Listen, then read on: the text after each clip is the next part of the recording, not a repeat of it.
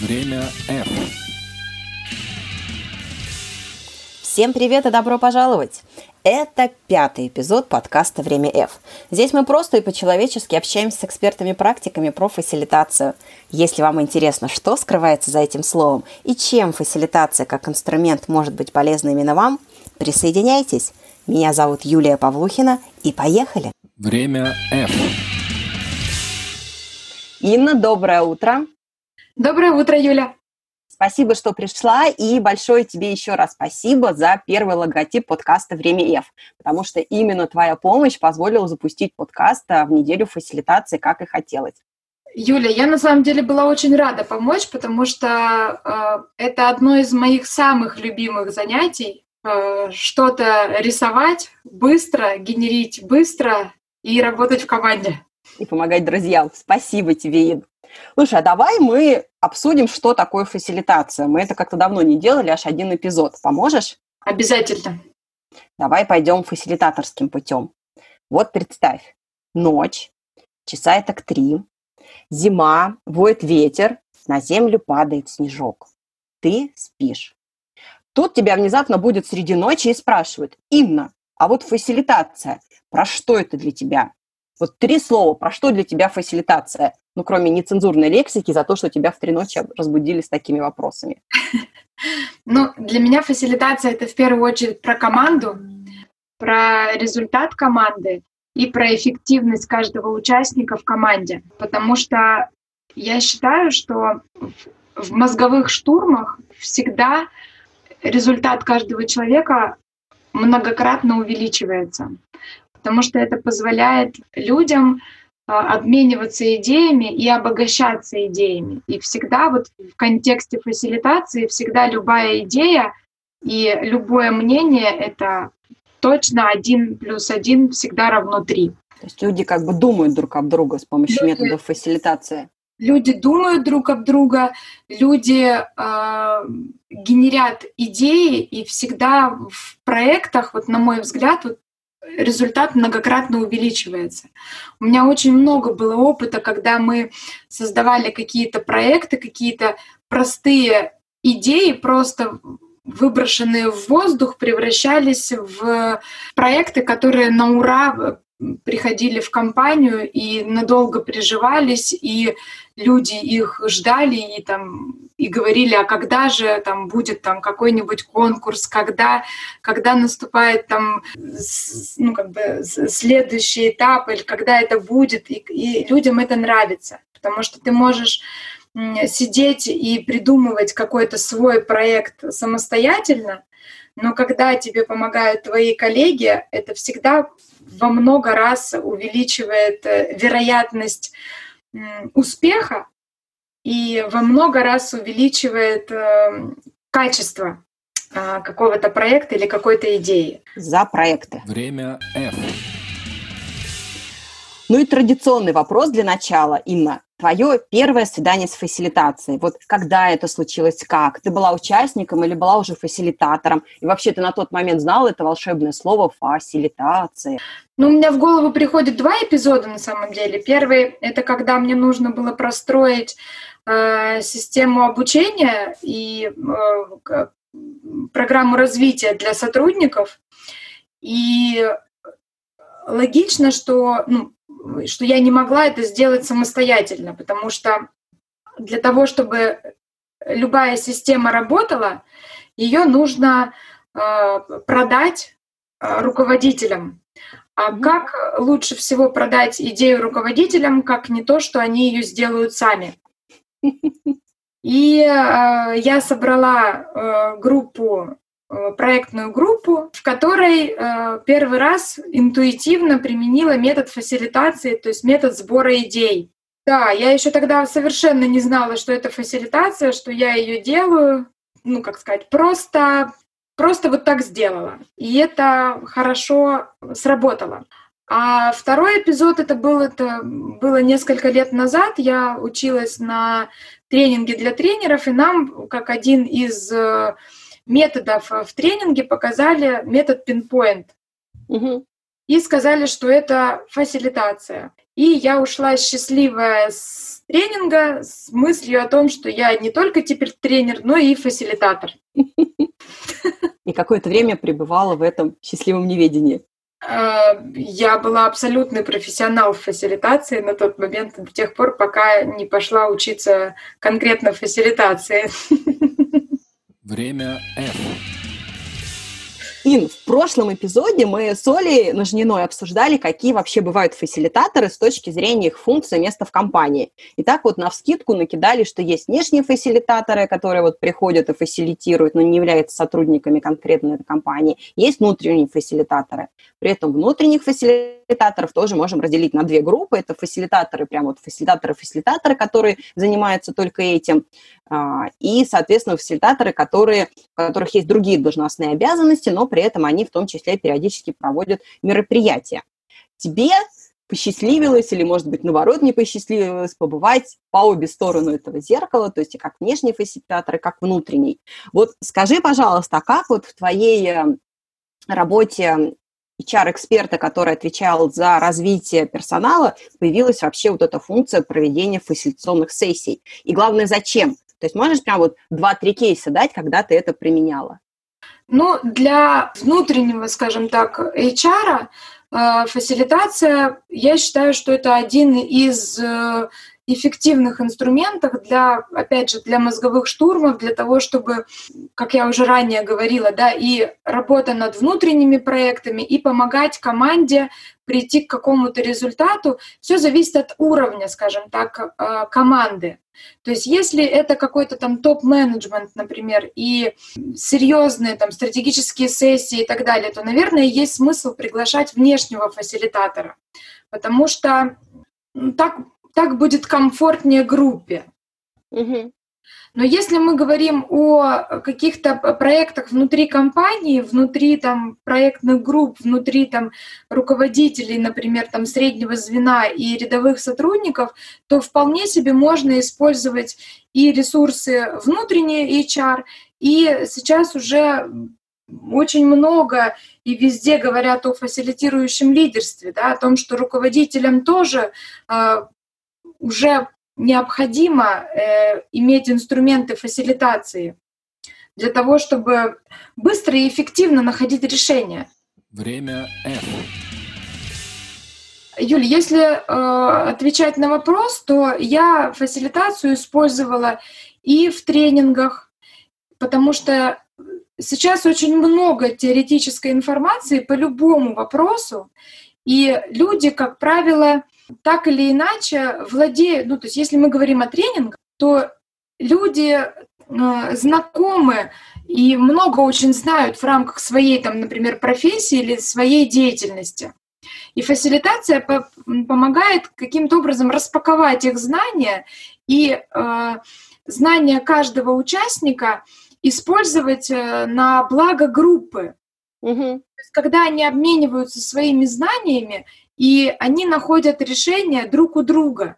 И это гораздо более эффективно, чем я, допустим, как, тренинг, как тренер приду и им расскажу, что нужно делать вот так, вот так, вот так. Угу. Потому что свой опыт, э, свои знания и знания группы для них всегда ценнее, потому что мы же говорим о обучении взрослых, опять же. Они опираются всегда на свой опыт в первую очередь. Угу. И он есть и распаковать его, и показать его, и, э, с, как сказать, сформировать э, и выдать как результат, э, как раз помогает фасилитация в этом. Угу. Раз. А, то, что касается а, там, рядовой работы там, в HR, то это, конечно же, а, какие-то работы над проектами, какие-то идеи, потому что ну, HR, они же всегда генераторы там, каких-то активностей. И когда нам нужно там, вовлечь людей, тоже можно применять фасилитацию, можно привлекать руководителей, можно привлекать рядовых сотрудников. И это э, очень сильно повышает приживаемость этих идей и приживаемость этих проектов, потому что мы больше всего любим то, на что потратили усилия. Время F. А, и после того, как у меня появились проекты вовне, у руководителей в моей компании появилась э, там потребность, и они увидели, что я могу это делать, и начали меня приглашать для своих мероприятий. А вот для каких? Можешь какой-то, вот, я не знаю, обезличенный пример привести? Зачем они тебя приглашали? Тренинг какой-то провести или, не знаю, страт-сессию? Я применяла, применяла метод фасилитации для того, чтобы э, сотрудники э, приняли какие-то э, новые модели взаимодействия, новые свои обязанности, поняли, чем они могут быть полезны в рамках там, своего нового функционала, например это было принятие э, новой э, модели продаж, например. А что это значит? Вот что это за волшебная палочка? Все пришли, тут Инна такая, хоп, как фасилитационная фея, и все что-то приняли. Вот можешь чуть-чуть углубиться? Вот за счет чего это принятие происходило? Может быть, пример какого-то инструмента, который позволяет это принять? На самом деле это вопрос, ведь, допустим, функционал или какие-то новые взаимодействия, они ну, вот, сильно, кардинально не меняются. И э, здесь вопрос э, принятия людей, и им нужно показать, что э, на самом деле немного добавляется чего-то нового, а может быть даже и не добавляется. Просто это нужно делать в другом контексте, с другими людьми, например, и немножко по-другому. Но на самом деле они это все знают, умеют и делают. И... Ну, вот ты как им это показывал? Извини, что я перебиваю. Ты, я не знаю, там, схему какую-то рисовала? Или, то есть как вот здесь фасилитация именно помогала? А, ну, например, а, там можно задать вопрос, как вы считаете, а, что вы должны делать в рамках нового функционала? И, как правило, где-то там 80% или там 70% люди угадывают и правильно понимают. Угу. И для того, чтобы принять остальной кусочек, а, дальше идут э, методы, которые позволяют, как вы считаете, например, что нужно вам знать, уметь там, для того, чтобы внести в свой новый функционал, там, ну, в свою работу. И когда ты понимаешь, что то, чем ты будешь э, заниматься там с завтрашнего дня, не так страшно, не, не такой большой разрыв между тем, что я думала, и тем, что я действительно буду делать, это первую очередь успокаивает и дает возможность людям более позитивно к этому отнестись, а не э, отрицать и ну, как бы негативно воспринимать это. Ну и, соответственно, mm-hmm. когда люд, ну, появляется готовность э, людей это делать, а это уже, вот, на мой взгляд, ну, больше половины дела. Угу. А вот ты упомянула новую модель продаж. Угу. Там вы что делали? Вы ее как-то генерили, ну то есть придумывали, улучшали старую? Что это за тип сессии был? По новой модели продаж уже была проделана работа, и она уже была готовая. А, нужно было а, придумать, как ее донести сотрудникам, а, как э, ее вживить, скажем так, в деятельность и как сделать так, чтобы рядовые сотрудники э, ее позитивно восприняли. То есть мы говорили о конкретных шагах, о конкретных мероприятиях, которые помогут людям принять э, эту новую политику. Скажи, пожалуйста, вот когда мы говорим про людей, которые участвовали в фасилитационной сессии, с точки зрения орг-структуры, это вот какой уровень? Это менеджерский уровень или это больше, э, скажем так, линейные сотрудники? Это были руководители, это были топ-менеджеры в том числе. И вот как у них шло принятие инструментов, которые ты использовала? То есть не вызывало ли это какой-то скептиз, может быть, стандартные улыбки, что это за фасилитации, вообще зачем все это, когда мы до этого неплохо работали и жили?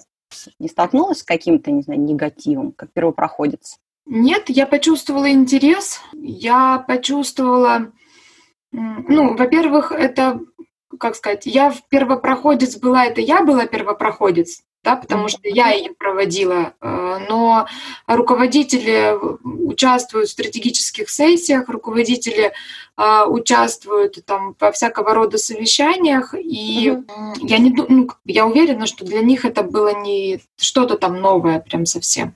Время F. Как ты думаешь, от чего в целом зависит а, приживаемость фасилитации в компании? Вот в каких случаях эти методы заходят людям, а в каких, ну, скажем честно, могут являться потерей времени и денег. Можем мы с тобой какой-то чек-лист генерить для самодиагностики, прям буквально 3-4 пункта? Мне кажется, самое, самое главное условие – это то, что мы доверяем группе, и если как сказать, заказчик, если там руководитель, например, готов э, довериться своей команде и принять те результаты, которые они сгенерят на э, фасилитационной сессии, на любом мероприятии, это вот главное условие. То есть первое, я как руководитель должна честно посмотреть внутрь себя да. и решить, готова ли я принять результаты. Да, потому что если а, группа работала какое-то количество времени, неважно сколько на самом деле, но потом руководитель смотрит на это и говорит, мне не нравится, мы это делать не будем, то весь смысл просто теряется. Слушай, ну а если действительно, вот грубо скажу, муть какую-то нагенерили, то есть целый день там что-то делали, передовые методы применяли, а на выходе получилось что-то, ну как бы такое достаточно банальное, очевидное, что непонятно, ради чего потратили день. Вот неужели я как руководитель должна в этом случае, ну все равно сказать, ой, какие вы молодцы, и побежать это применять? Где вот этот баланс между доверием и, наверное, качеством результата? Ну, я сейчас скажу, наверное, не знаю, с одной стороны очевидную вещь, а с другой стороны страшную. Так, заинтриговала. Если команда находится в одном информационном поле там, с руководителем, если есть э, достаточная связь между руководителем и командой, и там уровень команды, например, соответствует уровню руководителя, угу. я верю в то, что такого не произойдет. Но есть еще, конечно, такие варианты, что не совсем верно, например, задан вопрос для группы. Но в целом я вот не припомню, э, ну, возможно, какие-то единичные случаи, когда команда не не приходила там к какому-то стоящему результату. Здесь, наверное, мы еще как фасилитаторы тоже прикладываем определенные усилия, потому что сессия – это ну, вершина айсберга. А до сессии да, мы снимаем четко запрос, обсуждаем с заказчиком, собственно, а, диагностируем команду и зачастую вот в ходе вот этой предварительной проработки может выясниться, что на самом деле надо работать абсолютно над другим, не над чем изначально планировали, да, и, может быть, прежде чем решать какие-то бизнес-задачи, надо еще там, не знаю, покопаться в конфликтах, построить доверие в команде. И здесь, наверное, мы как фасилитаторы мы тоже должны быть честны с заказчиком и не просто делать то, что нас просят, а даже если это риск а, потерять заказ, быть честными и, соответственно, помогать вот клиентам. Да, я просто э, сейчас э, как сказать, пыталась опереться на опыт э, фасилитации все-таки как внутреннего, да, угу. фасилитатора.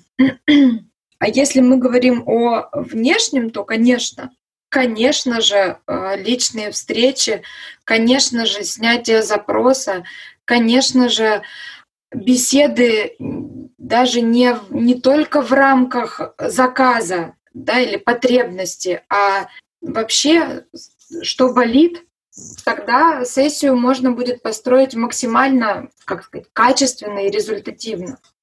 Мне кажется, мы с тобой вышли на второй пункт в нашем чек-листе, что я как руководитель не только должна быть честна и решить, э, доверяю ли я своей команде, но я должна понять, а готова ли я честно понять все про свою команду. То есть, может быть, действительно в команде еще не все так слажено и гладко, и если до этого я как-то закрывала на это глаза – то перед сессией тот самый момент, когда ну, глаза надо открыть, иначе сессия это будет действительно waste of time of money. Согласна? Абсолютно согласна и соглашусь еще. Э, мне кажется, что любой результат – это результат. Ну, то есть даже негативный результат это тоже результат. Это э, повод подумать вообще, что происходит. Ну, то есть если мы не получили то, что мы хотим, то это повод задуматься, почему это происходит. Такой, как это, сессия, как э, диагностика команды. Как диагностика команды. В бою. Да, да. И э, руководитель, особенно если он участвует в этом мероприятии, то для него это прекрасная возможность посмотреть на свою команду, посмотреть на людей, с которыми он работает. Согласна. Ну и третий пункт. Как просамодиагностировать, что фасилитация будет полезна? А мне кажется, ответ очень простой. Делать то, что генерит команда. Брать в работу и делать. Потому что бывает даже так, что можно после сессии выйти и вдохновиться результатами работы и получить э, какие-то очень интересные идеи, но потом задвинуть их в долгий ящик, а, снова окунуться в рутину и забыть об этом. И тогда мне кажется, что фасилитация не очень здесь нужна. Время F. Инна, я думаю, не секрет, что вы работаете вместе с Машей Шмидт. Маша была у нас гостьей и первопроходцем в первом эпизоде. Я не буду спрашивать, почему, это как бы ваше личное дело, но мне очень хочется понять, что это значит а, для компании клиентов, которые обращаются к вам и к другим вот фасилитаторам, которые работают командой и к запросам на сессию. Вот что им это дает? Какие преимущества? Вот, может быть, и минусы какие-то есть, ну, например, стоимость сессии. Поделишься? В нашем конкретном случае э, стоимость от количества фасилитаторов э, не меняется. Вероятно, это наше конкурентное преимущество. А, а то, что касается, почему мы работаем с Машей, ну, во-первых, мы разные. Так. А, это позволяет э, найти подход к практически каждому участнику. Мы по-разному смотрим на процессы. А, у нас разный опыт, и это позволяет ну, максимально охватить и уловить э, запрос клиента. Угу. Мы можем разговаривать на э, разные темы очень, потому что у нас э, ну, там, получается более широкая экспертиза, хотя ну, она не всегда нужна в вопросах там, проведения мероприятий там, и участник, для участников, да, потому что все-таки фасилитатор должен такую нейтральную позицию заменять, э, занимать. Но Э, как сказать, нам это помогает понимать, насколько участники продуктивны э, во время сессии. И таким образом мы быстрее там, перестраиваемся, подстраиваемся и э, достигаем ну, максимально необходимый результат. То есть тандем, он позволяет получить заказчику более комплексный взгляд на происходящее, и при этом а, даже во время сессии, да, то есть получается, один может вести, второй, соответственно, как бы независимым взглядом мониторить ситуацию вокруг и таким образом при необходимости как это перебываться, переворачиваться на ходу да. и все-таки да. доводить группу до результатов. Время F. Инна, у нас появляется новая рубрика я слово первопроходец сегодня, мне кажется, уже десятый раз употреблю, но ты действительно будешь первопроходцем в рубрике «Кофе-брейк метод». Вот дай, пожалуйста, слушателям один, один простой метод фасилитации, который они при желании смогут применить на практике. Вот без всякой базовой подготовки, хождения на другие курсы, а вот один конкретный метод, прям раз, два, три, описание, кто его может применять и в каких ситуациях. Очень быстро у меня пришел, э, пришла в голову э, методика, которая называется «Пять почему». А, когда у нас есть э, там, какая-то там сложность или проблема, с которой мы столкнулись, или какой-то случился негативный результат да, чего-то, ну, то есть что-то пошло не так в каком-то процессе у нас в работе, угу. нам нужно понять, почему. Ну, например, я опоздала на работу. Почему? Почему? Почему? Потому что там поздно пришел автобус. Почему? Потому что там, я э, вышла не в свое время, да, в Москве это очень актуально, или там застряла в пробке, да. Угу. Почему? Потому что вышла на пять минут позже. Почему я вышла на пять минут позже? Потому что я там, там, не знаю, там долго пила кофе. Почему я это делала? Потому что я там позже встала. Почему я позже встала? Потому что Мгм. я поздно легла. Вывод какой? Надо раньше ложиться. Совершенно верно. И вот этот вот э, метод позволяет э, команде найти истинное, истинную причину, там, почему у них что-то не получилось, например. А может этот метод, наоборот, применяться для положительной ситуации? А почему получилось? Мне кажется, да. Но просто этот метод как раз используется для э, негативных э, каких-то опытов. Потому что очень же легко, ну, то есть когда, когда мы молодцы, это же мы прям молодцы, и неважно почему, потому что победители не судят же, правильно? Вот. А когда у нас что-то не получилось, то не очень приятно, как сказать, понимать истинную причину. Потому что легче же сказать, что а, будильник тихо звонил, например, да, погода пасмурная, солнца нет, поэтому я не встала. Ну, или еще почему-то. Ну, в общем, кто угодно же виноват. Слушай, а вот ты сейчас интересную мысль такую сказала. Мне кажется, что подводить итоги и вот анализировать, почему получилось, это вот тоже такая область э, улучшений для нас. Потому что если что-то где-то хорошо получилось, то, во-первых, это можно в каких-то ситуациях тиражировать, поделиться с теми, кто будет что-то делать то же самое, да, чтобы нам Мгм. не изобретать велосипед каждый раз. Вот мне очень нравится фраза «ненужных подвигов нужно избегать». Вот мне кажется, подведение итогов, когда все случилось, мы молодцы, и лежим на лаврах, вот оно тоже может быть полезно. Абсолютно согласна. И э, там, опять же, если мы говорим про фасилитацию, то метод, допустим, ретроспективы очень, очень хорошо э, для этого подходит. И, и правда, что очень хорошо как раз э, закреплять успех, да, если мы, ну, как, э, как метод, как способ воздействия на группу, там, на проектную группу или на команду, в том, что у нас там мы молодцы, и почему молодцы, и почему у нас все хорошо получилось, закрепление вот этого позитивного эффекта, а, мне кажется, это супер просто. Если в каждой компании это будут делать. За позитив Да, Время F.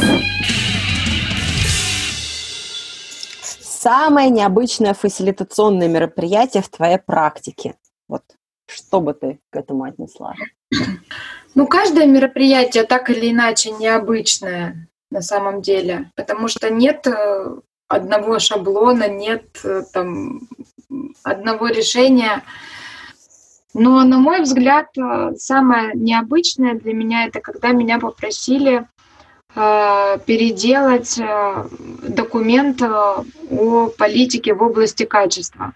То есть его нужно было прямо переписать, и я очень долго думала над тем, с какой стороны к нему подойти, потому что, ну, кажется, что, ну, что такое переписать документ? Взять и переписать.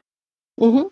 Взять проектную группу и там в почте, в онлайн там, режиме сесть и переписать. Но мы решили сделать это вот таким образом. И я, я считаю, что у нас получилось, а, потому что мы не только создали этот документ, ну, прототип документа, потому что, конечно, его нужно было, ну, нужно еще там выверять, э, как, Мгм. как сказать, приводить в порядок э, выражения, да, ну, то есть сам текст. Но мы создали не только этот документ, но и прототипы этого документа, как он может выглядеть в официальных источниках, как он может выглядеть для сотрудников, э, какие, как сказать, где он должен находиться, как его должны воспринимать люди, которые его видят.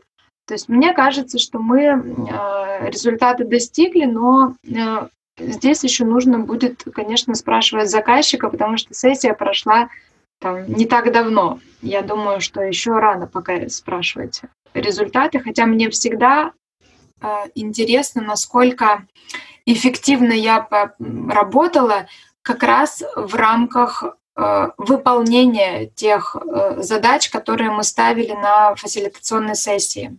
То есть насколько люди взяли в работу, насколько они готовы это дальше лидировать эти проекты, задачи, и насколько это приживается в компании, там то, что делают. Я вот задумалась, а что вообще сподвигло заказчика захотеть переписывать документ в формате фасилитационной сессии? Ну, давай начнем с того, что об этом вообще стоит поговорить на самом деле. И у участников этого мероприятия были такие инсайты про то, что то есть мы же говорим о политике качества, про ISO.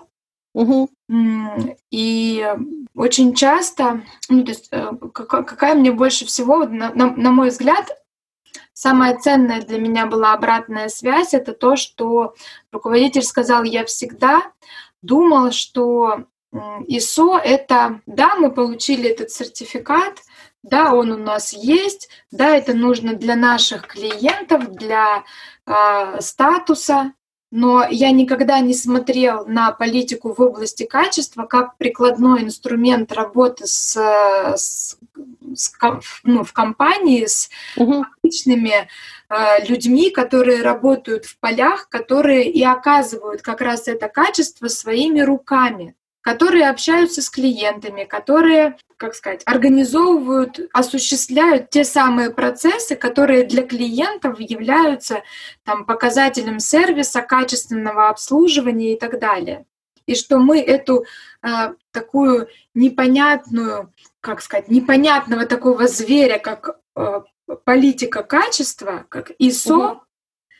мы это развернули лицом к людям. И это дало им, ну, даст им возможность, я надеюсь, понять и применять это в своей жизни. И, конечно, все равно не ответила на вопрос, а что его сподвигло. Но другой сам ответ был очень такой вдохновляющий. Ну, возможно, что это как раз и руководило заказчиком. То есть он хотел, чтобы политика качества из, скажем так, томика, лежащего на полке, превратился в какой-то живой работающий инструмент. Основной запрос был как раз то, что она должна быть понятна. Она должна быть понятна, и а, эта политика в области качества не должна быть э, спущена э, сверху вниз, угу. а каждый руководитель, который участвует в этом мероприятии, должен через себя а, пропустить как бы, и прочувствовать, о чем же она, и таким образом это будет а, проще, легче э, лидировать и быть, ну там, не знаю, не побоюсь этого слова, там, амбассадорами, там, качества угу. вообще в компании. Время F. Ин, спасибо тебе большое за беседу. Юля, спасибо тебе большое, спасибо, что пригласила. Только вперед. Время F.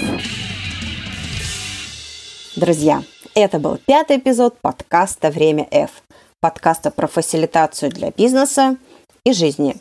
Мы общались с Инной. Инна Мосягина, фасилитатор, бизнес-тренер, специалист в области подбора, обучения и развития персонала. Спасибо, что были с нами. Спасибо, что слушали. И отдельное спасибо за обратную связь и рейтинги. Если вам нравится это шоу, пожалуйста, рассказывайте о нем друзьям и подписывайтесь в iTunes. До новых встреч! С уважением, Юлия Павлухина, ПМ, полюбивший фасилитацию.